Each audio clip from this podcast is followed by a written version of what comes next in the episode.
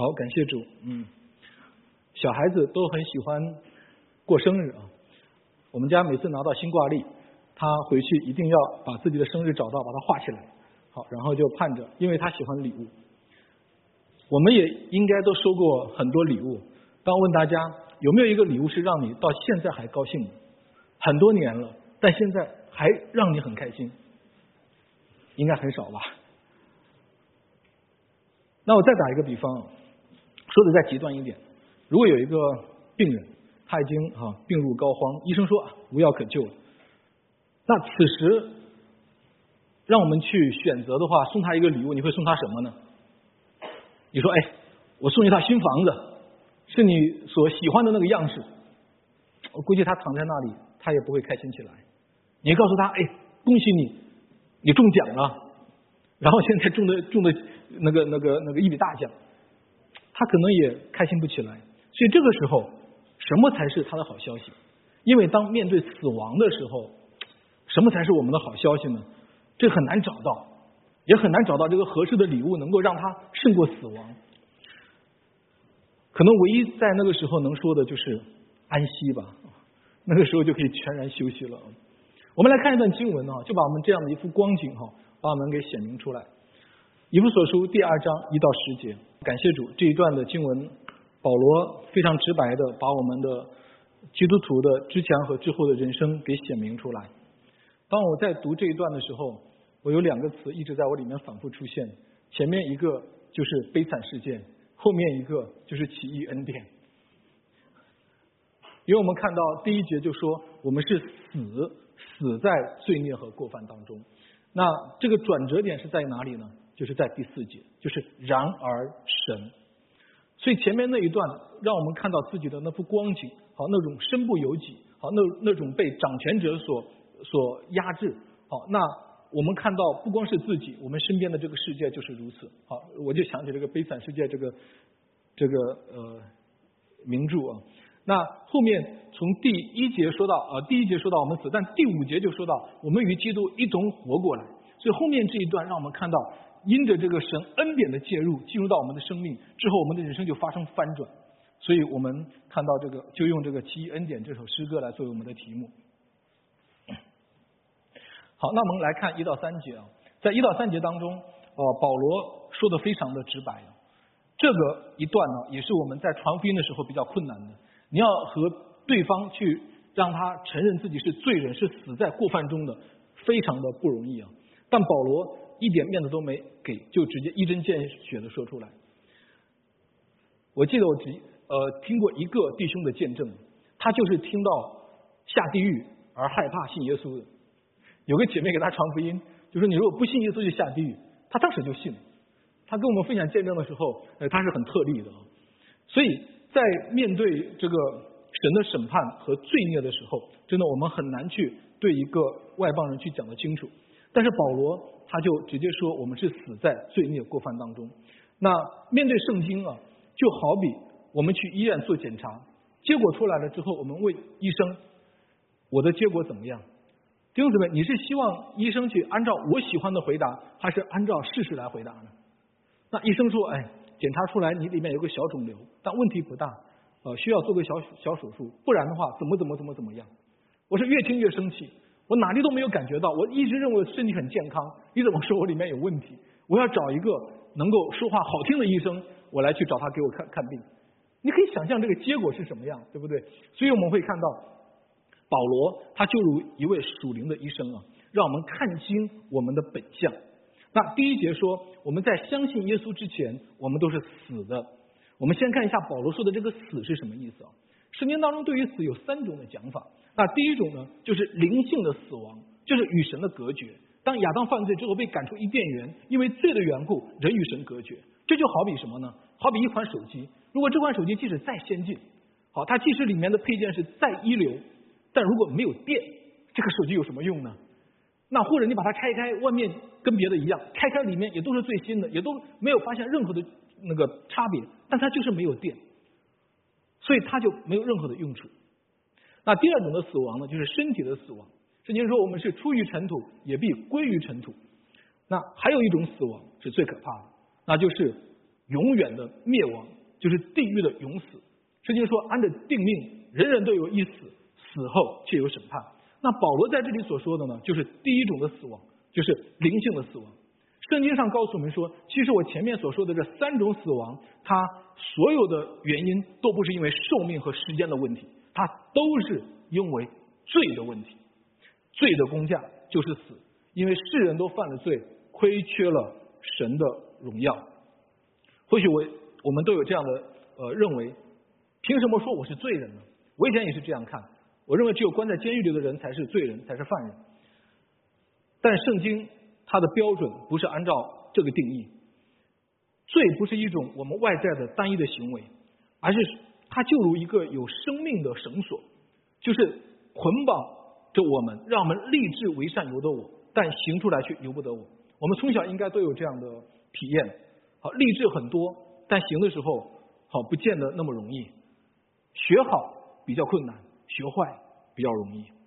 那我下面就借用一位老师他的一个图表，来跟大家来进一步看一下对于罪有一点的认识啊。好，那我们都认同什么是犯罪呢？就是它的标准就是不该做的我做了，就是国家的律法，它的标准国家的国家律法说你不可以杀人，不可以偷盗，甚至不可以违章。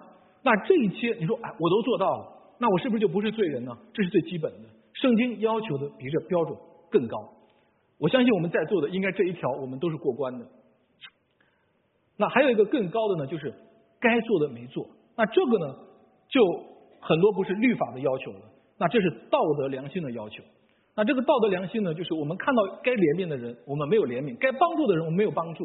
我们没有尽责去爱我们的邻舍，也没有尽责爱我们的家人。有的时候我们的良心会有亏欠，但有的人说，我活着一辈子都是按照良心生活的，我的良心无愧。哇，那这样的人我非常佩服你啊，非常厉害。好，但是圣经也说啊，人的良心容易被环境所麻木，对吧？保罗也说，良心就像被烙铁烙惯了一般，第一次犯罪很害怕，第二次、第三次，渐渐渐渐良心就平安了。所以有的时候我们要明白哈，基督徒平安和麻木要分清楚。有的时候是平安还是麻木？那这这一种有有的人说我可以做得到，好，我也相信有这样的人存在啊。但是圣经的标准比这还高，那是什么？心思意念。耶稣说，你看到富人起意念就是犯奸淫，你贪心就是万恶之根，贪心就是拜偶像。我们的里面的骄傲，我们里面的嫉妒，圣经上说这都是罪啊。你说这一条谁能达得到呢？我们如果现在在座的说这一条我也没犯，那我敢说你肯定在撒谎。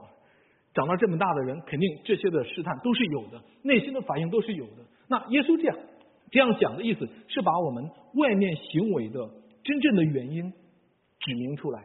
他一切的罪的源头是在于你的内心，我们内心的恶发出来，在外面就有行为的表现。那这个是不是就是标准了呢？这还不是标准，比这还高。真正对于罪的衡量是神的荣耀，这是一个绝对完美、绝对的要求。你说哇，这个那没有人能够达到，是不是？你把这个说的太高了。那这是因为什么呢？因为神本来就是照着这个标准造的我们，我们人有神的形象，也是为神的荣耀而被造的。所以圣经说我们是罪人的时候，它不是按照我们的行为来下一个定义。而是说，神所赋予我们的那个最完美的荣耀的亏缺，那这个亏缺是什么时候开始的呢？因为世人都犯了罪，亏缺了神的荣耀，是从亚当的时候开始的。这个罪就进入到了这个世界，那世界上的所有的人都成为罪的奴仆。对我们来说，不是我们因为犯了罪才被定义成为罪人，乃是因为我们是罪人才会犯罪。大卫在诗篇当中五十一篇第五节说。我在罪孽里生的，我母亲怀胎的时候我就有罪了，还没出生他就是罪人。圣经上有没有这样的例子呢？还没出生他就犯罪了。有一个双胞胎，一个是以扫，一个是雅各，他们在母腹当中他们就会打架，这是谁教出来的吗？这是外面的影响吗？不是，因为本身就是罪人。我们团契有很多年轻的夫妇生孩子，然后很多人都去给他祝福，然后。父母对孩子也有充满期待哈，看着孩子。其实我每次看到，我很想讲一句话，但我又不敢讲。讲什么呢？恭喜你，好，你们家又多了一个罪人。虽然是事实，但是呢，呃，所以我们要明白，当我们去面对孩子的时候，我们生的不是一个天使啊，看着哇，好的不得了。同时，你也不要忧伤，你生的也不是魔鬼，因为我们生的是一个罪人。我们教导孩子很多的事情，很给他提供很多的一些的培训，但是有一点，我提醒父母，你要明白，你的孩子是一个罪人，他一生要与这个罪恶来去争斗，他一生要让他明白如何胜过罪恶，这是他真正的得胜。我们会说，哎，小孩子可能长大了慢慢就好，是吗？小孩子撒谎多还是大人撒谎多呢？大家相不相信一个人他还不会讲话，他就会撒谎？我有这样的经历。我们家小，我们家那个刚会学走路的时候，有一天我一回家，好看到他在扶着墙去撕一个很长的一个挂画。我过去之后，他看到我来，他就把手摁住他撕块的那个地方，然后我就告诉他说：“这是不是是不是你撕的？”他摇头。然后我就教他说：“这是我撕的，我错了。”你点头，他还摇头。然后他还手指着别的地方。那一刻我很有感触，还不会讲话的一个孩子，他就已经会撒谎。这是我教的吗？不是，这是我生的，因为我是大罪人，生出来一定是个小罪人。所以这个罪的内在的本质就暴露无遗。我们认为长大了，然后我们就可以了。但是长大了之后，我们会发现新闻媒体也好，还有我们得到的信息也好，谎言更多。我们教导孩子说不要打架，不要打架。今天打架最多的是什么？不是孩子，是大人，而且都是掌管着最高权力的人所发动的战争。所以我们会看到，这就是罪恶的本质。因为罪给这个世界带来死亡，因为这个罪给世界带来一个苦难。我们可能会有一个基本的逻辑的问题，就是全能的神如果他是存在的话。那为什么世界上还有那么多的苦难？是不是神的能力不够，他管管不了那么多？那如果说神的能力是够的话，他为什么不取消这些苦难，消除这些苦难？是不是神不慈爱？如果是这样的话，说明神是一个残忍的神。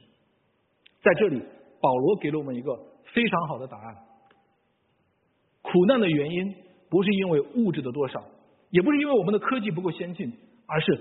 罪恶的问题，神可以告诉我们说：“我现在可以马上能够取消你的苦难，我用一句话一秒钟就可以把你的苦难全部拿走。”但是神说：“你能答应我从此不犯罪吗？”我们做不到，我们不能祈求一个没有苦难却充满罪恶的世界。所以这种的关系是相连的。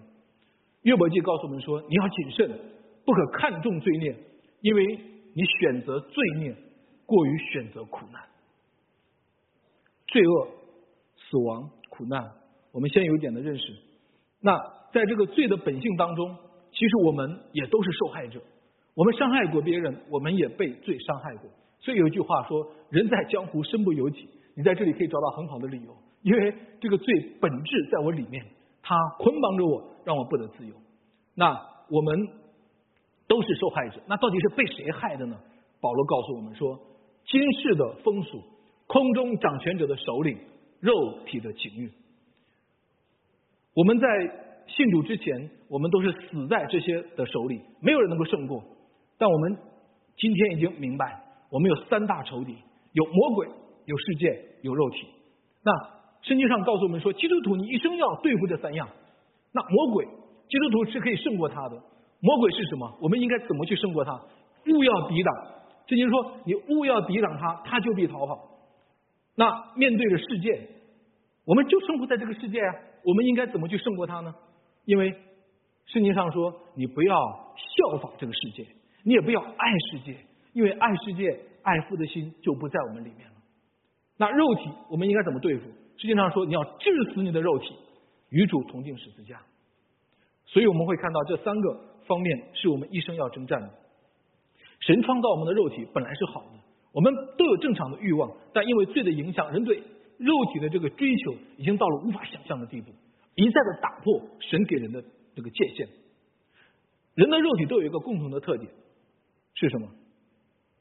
喜欢寻找刺激，喜欢被刺激，然后被刺激完了之后一段时间怎么样？又开始麻木，对不对？麻木一段时间之后。无聊了，再去寻找更新的刺激。我认为这个世界上对于肉体刺激最严重的就两样，一个是性欲，一个是毒品。那看看今天这个世界，这两样人类不断的去追求，也成为了罪恶的代名词。撒玛利亚夫人，她有五个丈夫，她用什么来满足她的心呢？如果她没有遇到耶稣的话，她现在的这一个，我认为也不是她最后一个。她即使有五个丈夫，耶稣说你依然还是可的。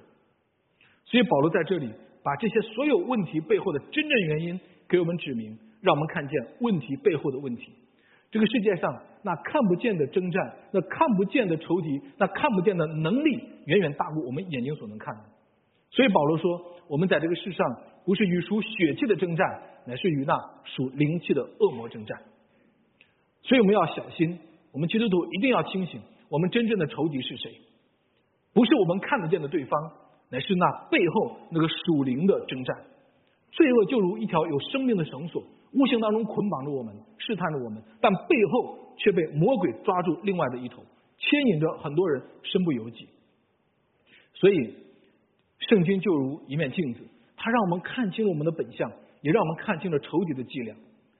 以前我们其实，我相信我们在座的都一样，都认为自己其实是很厉害的，自己都是很有成就的。但其实我们无形当中是被这个魔鬼，是被这个世界，是被这个情欲牵着鼻子走的。我们以为我们所领受的观念啊都是非常非常的新潮的，或者我里面的判断力是非常强的。但我问大家，哪一个的观念不是从外面被影响的呢？但是唯独圣经不同，是因为什么呢？因为圣经的观念，圣经的一切的真理和教导都是从神启示来的，它不是从人的经验发出来的。这也是我能够委身圣经的一个最重要的一个原一一个一个原则。所以我们会看到，今天我们应该回到。神的面前来看清啊，原来我以前的人生真的就是在今世的风俗当中，被空中掌权者的首领所玩弄，然后喜好自己内心的情欲去放纵。所以在这样的一个光景当中，圣经上说我们是死的。在这样的情况下，谁可以来拯救我们呢？凭着自己更是不可以。有谁能够在水里抓着自己的头发把自己给提起来呢？没有。所以保罗在这里第四节。给了我们希望。他谈到整个的转折点的关键就在于第四节。然而神，在下面他特别非常明显的谈到恩典，他最少有三次。那第五节的时候他说：“你们得救是本乎恩。”第七节特别提到神极丰富的恩典。那第八节他又再次谈到，好像我们前面怕我们忘记，怕我们不明白，又再次说：“你们得救是本乎恩。”所以在这后面，我们看到了那个恩典的神，以及那神的恩典。第一节说我们是死的，第五节呢，他就说到我们是活的。所以，亲爱的弟兄姊妹，人类出死入生的转折点，不是你我自身的自我的觉悟，也不是你我自己努力的奋斗，而是因为神的爱和恩典的介入，是因为然而神的作为。那第七节特别谈到说，要将他极丰富的恩典。然后因着这个恩典，让我们活过来。所以弟兄姊妹，还有什么比使人能够活过来的恩典再大呢？对不对？你即使给这个人再好的礼物，你给他再好的恩典的东西，但你能够让他活过来，对一个病入膏肓的人，最大的恩典就是给他解药。那这个活过来是怎么发生的呢？耶稣他在另外一个地方谈论过，他用重生说到这个活过来。耶稣说：“人若不重生，就不能进神的国。”哇！当时尼哥底母说：“难道我要从妈妈的肚子里再生一次吗？”耶稣所讲的不是说我们的身体，它乃是我们内在的生命。因为即使我们外面再生一百次，我们仍然脱离不了罪。那这个活过来，这个重生，乃是我们基督徒信仰的关键。为什么呢？因为重生不是在我们现有的知识上再增加一点点。这个活过来不是在我们以前的生活当中再锦上添花，我电脑坏了，哦，换一个配件，重新让它重启，不是，是全部的换一台，以前的一点都没有用。尼哥底母是位老人呢，他非常有学问，非常有地位，他是以色列人的拉比，但对于重生的问题，耶稣跟他谈话丝毫不客气，没有给他一点的面子。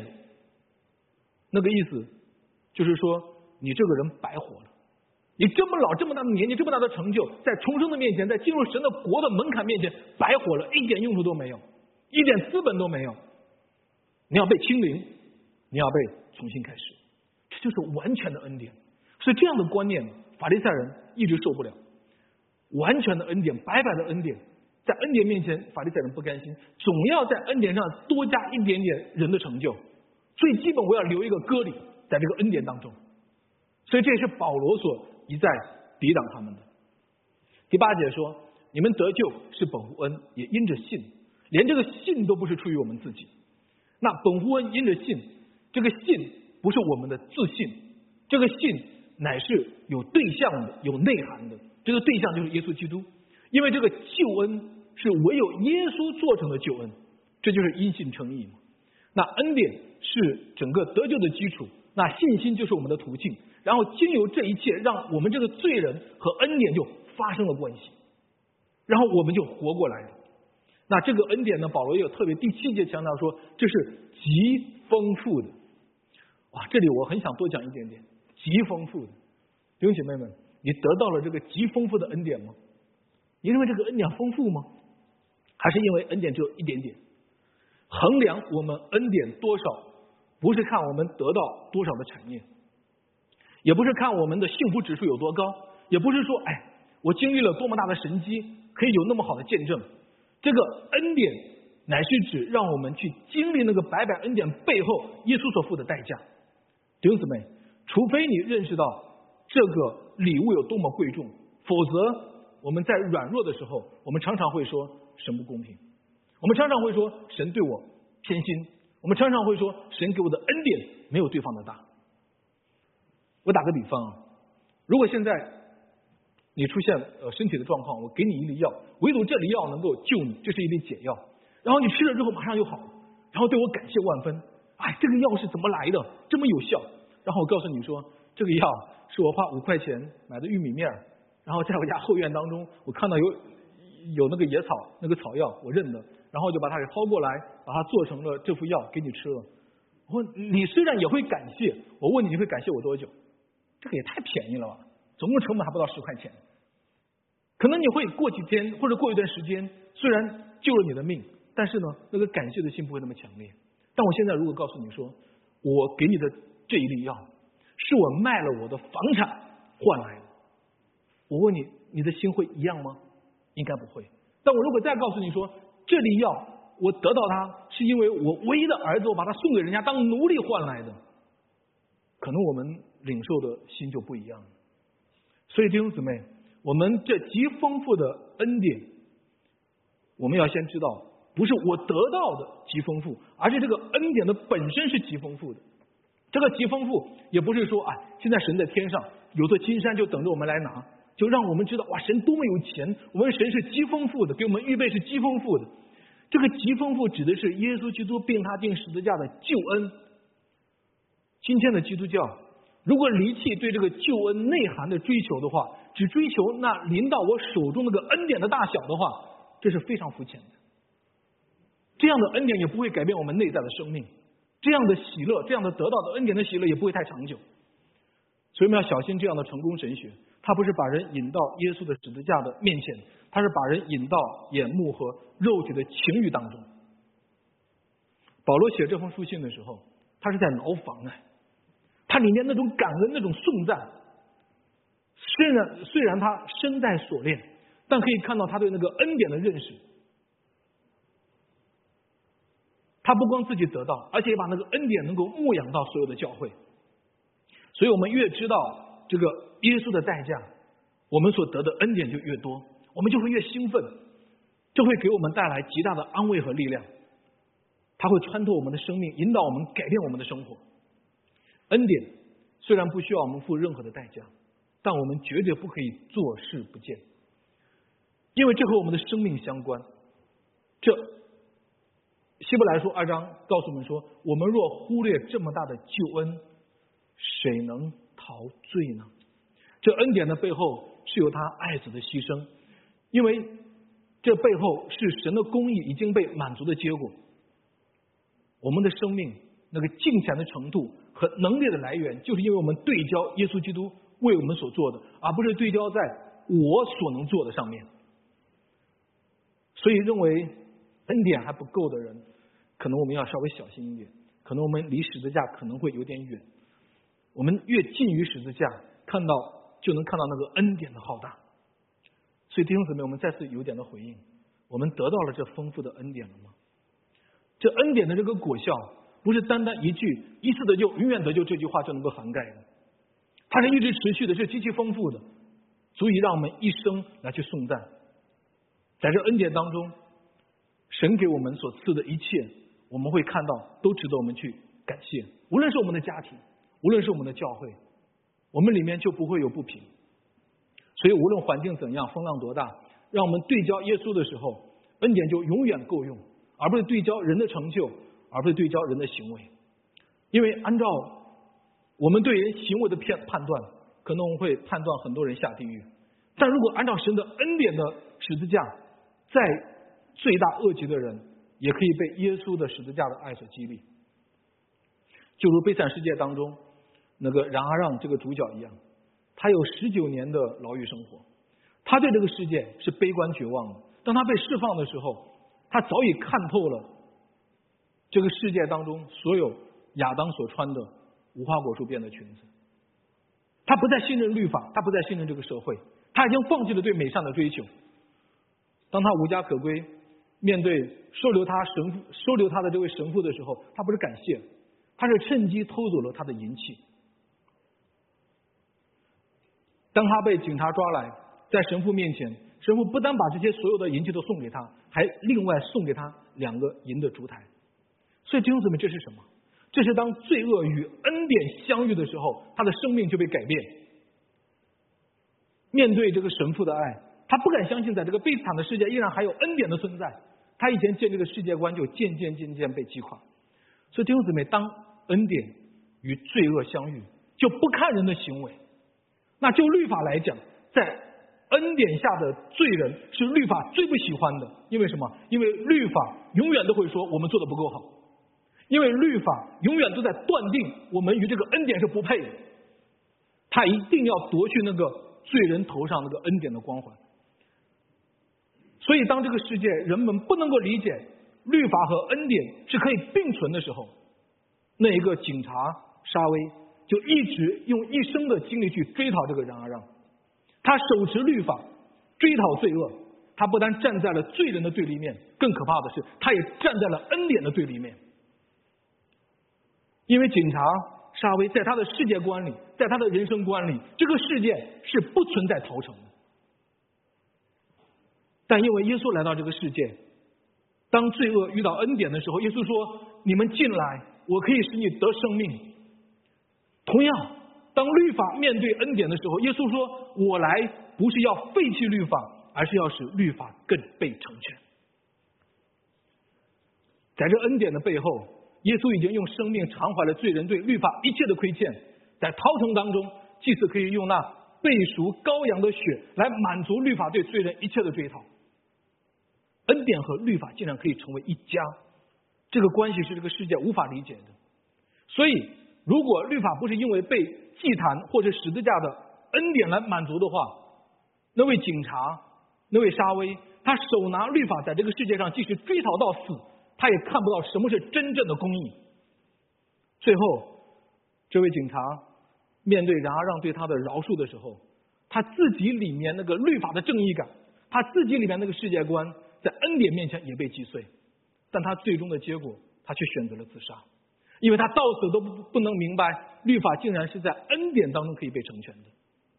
在这个社会，罪恶和律法今天依然就如同那个猫和老鼠的游戏一样，一直没有改变。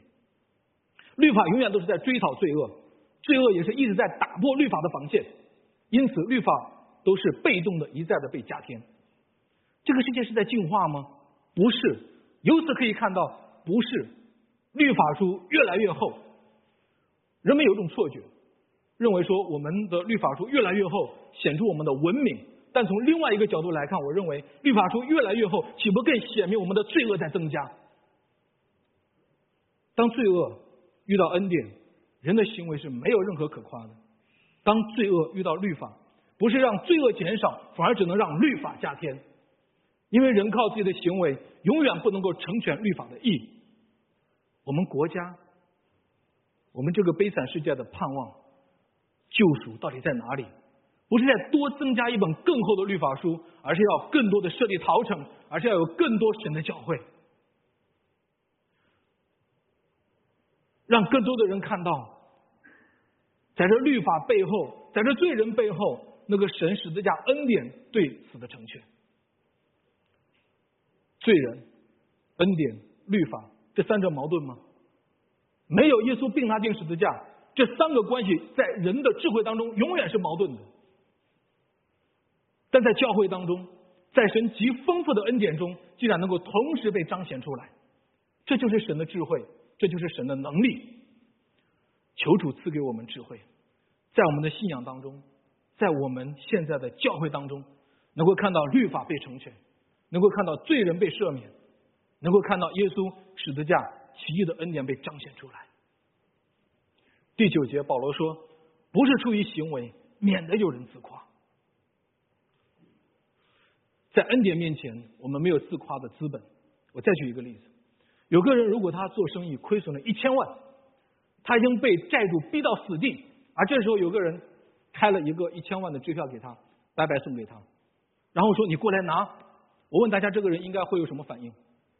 他拿到这个支票之后，全天下到处宣扬说：“你看我多么有能力！我拿到了这个支票之后，我还清了我所有的债。”这样的自夸岂不是很愚蠢？你只是拿到这个支票而已。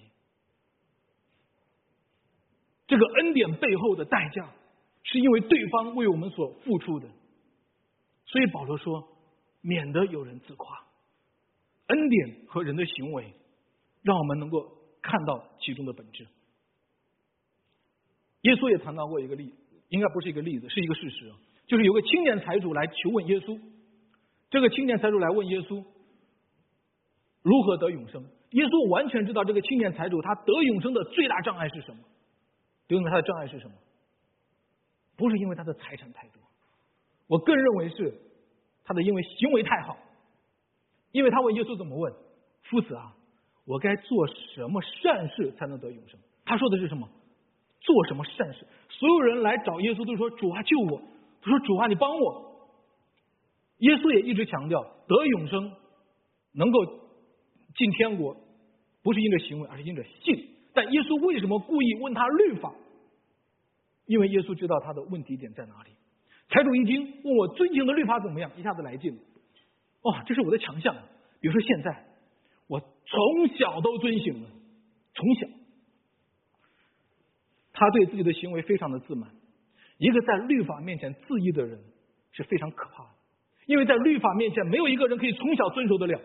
他的行为已经成为了他的偶像。耶稣也不反驳他，继续问他在律法面前你还少一件，你把一切都变卖分给穷人。后来门徒来问耶稣哎，门徒都稀奇。耶稣啊，这样谁还能做得到呢？或许门徒当中也有一些看到，哎呀，主耶稣啊，好不容易我们来了个财主当门徒，对吧？你怎么就把他给吓跑了呢？怎么用那么高的标准？耶稣说一句话怎么说？这是在人不能，在神凡事都能。为什么这个人已经做了这么好，耶稣还要为他加一件呢？他的行为应该夸都夸他半辈子。为什么还要再加一件？因为在律法面前，人永远都少一件。无论律法加添多少，耶稣提到的这个律法再多加一条的重点，不是让他去遵行，而是让他看到自己的不能。因为在律法面前，每个人都是被逼到死地；因为在律法面前，每个人都是被定罪。所以耶稣就让他看到自己的无能。耶稣一直教导得永生不是靠行为，乃是靠信。财主他需要认识到得永生不是你做的不够好，而是你要承认只有神才能。所以耶稣后面那句话说：“在人不能，在神凡事都能。”这个财主他不需要说我可以做得到或者怎么样，他只要在主的面前，如果他承认说：“主啊，你要求的这个标准太高，我做不到。”而且你这样的要求把我里面的贪心给显明出来了，我才发现我里面真的有贪心呢。我割舍不了这个钱财。我问大家，他的后果会怎么样？那有可能他就能够听到耶稣下面那句话说：“在人不能，再生凡事都能。”但是这个财主没有得到耶稣下面这句话，就忧忧愁愁的走开了。我们得永生不是靠行为，律法把人的罪显明出来，但是恩典把人从罪恶当中拯救出来。撒该也是财主，耶稣也没有让他变卖所有的跟从他，他只要承认自己的贪心，他只要悔改，说我不能，耶稣你救我。保罗说，不是出于人的行为，免得有人自夸。在恩典面前，我们需要谦卑，我们没有自夸的资本。神不是在寻找一个完美的人，而是寻找一个承认自己无能的人。最后，我们用第十节来做一个回应。我们大家把第十节一起来读一下，好吧？我们大家往前看，来，预备起。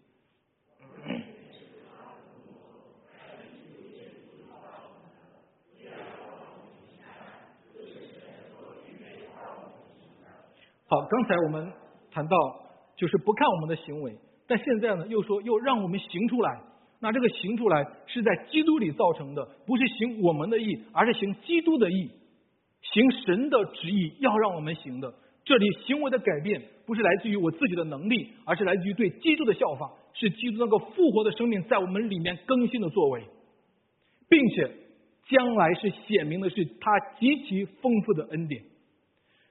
神接纳一位罪人本来就已经是奇异恩典，所以弟兄姊妹，我们越是认识到自己是一个多么败坏的罪人，我们越是去效法耶稣基督，我们就越显明了这个恩典是何等的伟大。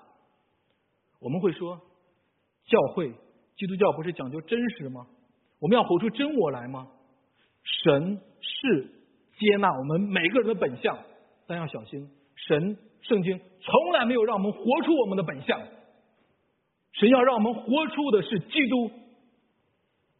我们的本相有多么的丑陋，即使我们得救之后，即使我们信主多年，我们内在的本相如果活出来的时候，可能也会把自己都吓着。我们要看清楚这一点。如果还不承认，我们可以回去问问我们的家人就知道了。我们的本相一不小心就被暴露，我们要谨慎我们的行为，不是活出自己，乃是要活出基督。像周星驰讲的，我的大哥很厉害，他发起火来连自己都打了。我们内在的本相在试探当中是没有人能够得胜的，唯独耶稣。你说那这不是戴着面具吗？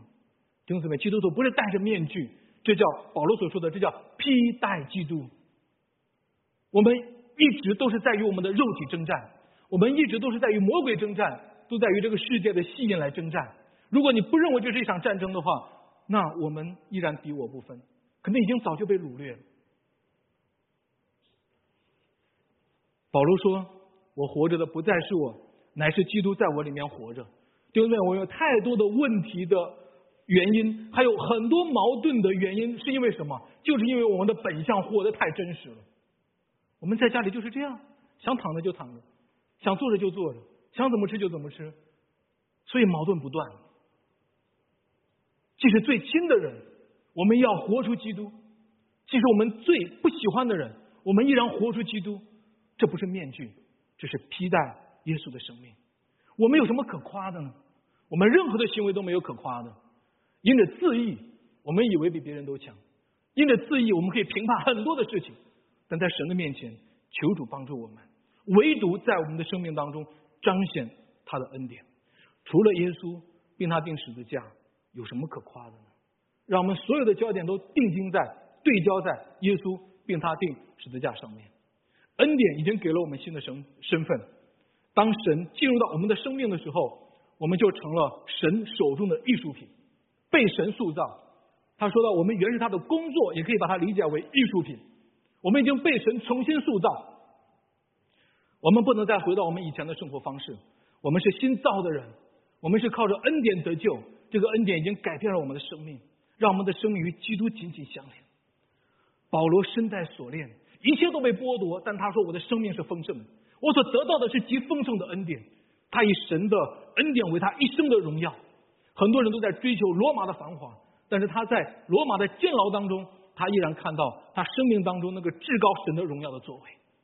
这个恩典可以让保罗胜过他一切的逼迫，胜过他一切的缺乏和剥夺，胜过别人一切的不公平的对待。然而，让的生命被改变。那个约翰牛顿的生命被改变，他们生命当中所彰显的不是人的作为，那就是神奇异的恩典。弟兄姊妹，当罪人遇到恩典，奇异的恩典就在罪人的生命当中被彰显，不再是我，乃是基督。当律法被恩典成全，律法就不再是追讨我们的仇敌，而是我们成圣路上的朋友。在这样的恩典面前，我们怎能不喜乐呢？在这样的恩典面前，我们怎能再说上帝给我的恩典不够呢？在这样的恩典面前，我们怎能不用一生的所有的能力来去颂赞神在我生命中的奇妙呢？无论是我的家庭，无论是我的健康，无论是我的教会，弟兄姊妹，让我们的焦点定睛在神极丰富的恩典当中，让我们用颂赞来回应他，让我们除去人的自意，除去人的行为。让我们每个人的生命去彰显那个披戴基督的荣美，阿门。